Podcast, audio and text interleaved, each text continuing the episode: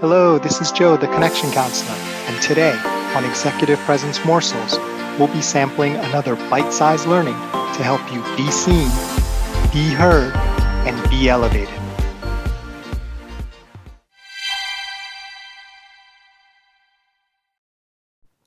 Let's talk about another partial misconception about executive presence.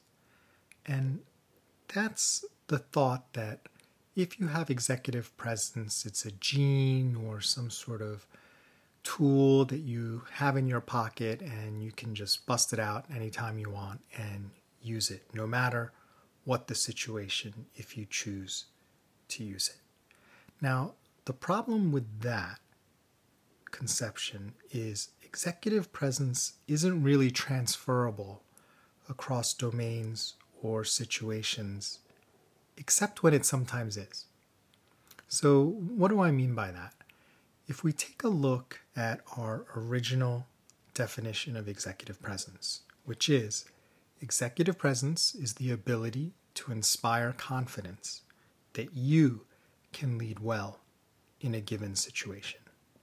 So, if you think about that, just because you can inspire confidence that you can lead well in one scenario does not necessarily mean that will hold true in another scenario.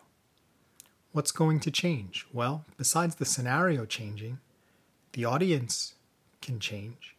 Your skill level or your confidence or your ability to inspire confidence can change as well.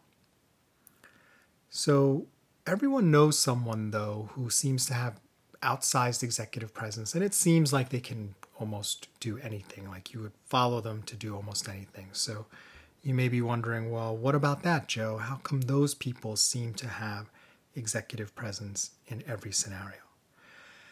So, what I would say is that they do definitely have executive presence across more scenarios than, let's say, the average person who you'd only think that they have executive presence in, you know, one or two given scenarios. And the reason that is, is most likely because they have highly attuned their ability to inspire confidence, even when they don't really know as well what they're doing or the other people. It's, it's a new sort of scenario or crowd. Uh, their ability to really connect with the other people, whoever they are, to inspire confidence, regardless of the task, uh, is really a special skill and allows them to have executive presence in areas where a lot of other people might not have it.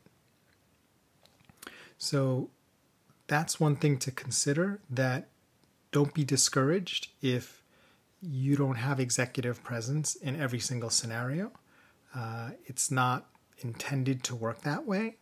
Um, you will have executive presence, though, as long as you can inspire that confidence that you can lead well.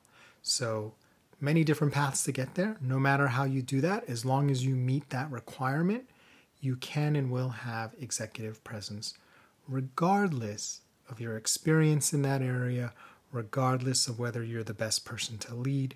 Again, it's not about merit, it's about that feeling that you engender in other people. That's what gives you the executive presence.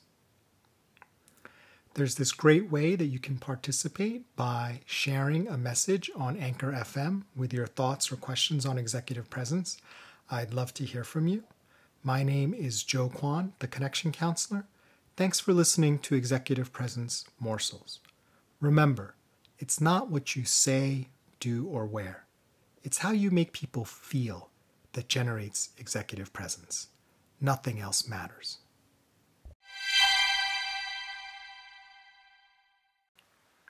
If you'd like, please stay tuned for a preview of tomorrow's episode brought to you by our sponsor. When you need mealtime inspiration, it's worth shopping Kroger, where you'll find over 30,000 mouthwatering choices that excite your inner foodie. And no matter what tasty choice you make, you'll enjoy our everyday low prices, plus extra ways to save, like digital coupons worth over $600 each week. You can also save up to $1 off per gallon at the pump with fuel points. More savings and more inspiring flavors make shopping Kroger worth it every time. Kroger, fresh for everyone. Fuel restrictions apply. Today, I want to talk a little bit about an executive presence hack or a shortcut. Those of you who know me know I'm not really a big fan of sort of hacking lists or you know kind of quick fixes. Um, I call this one a hack more in the sense that it comes less from what you're generating in terms of your state of being, uh, and more takes advantage of a general kind of psychological thing that happens with people um, that you're not generating specifically yourself, it's more uh, indirectly generated. So, what do I mean by that? And, and I call this familiarity breeds executive presence. So, what do I mean by that?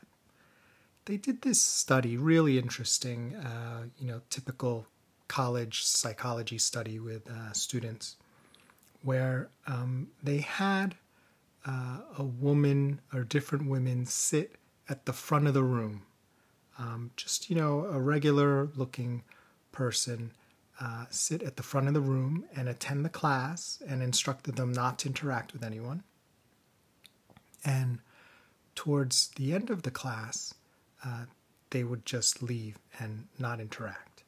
And the only difference between the different women that they selected uh, was the amount of time that they spent in the class. Like, did they go every day or did they go every few days?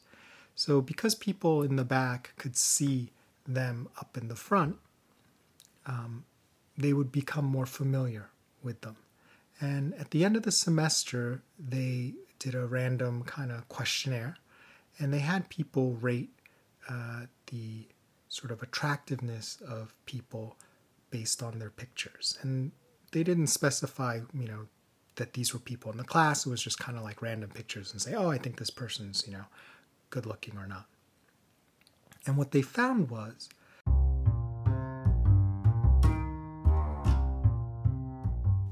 Thanks for listening. Can't wait to share the rest of the episode with you. Join us next time for another tasty executive presence morsel.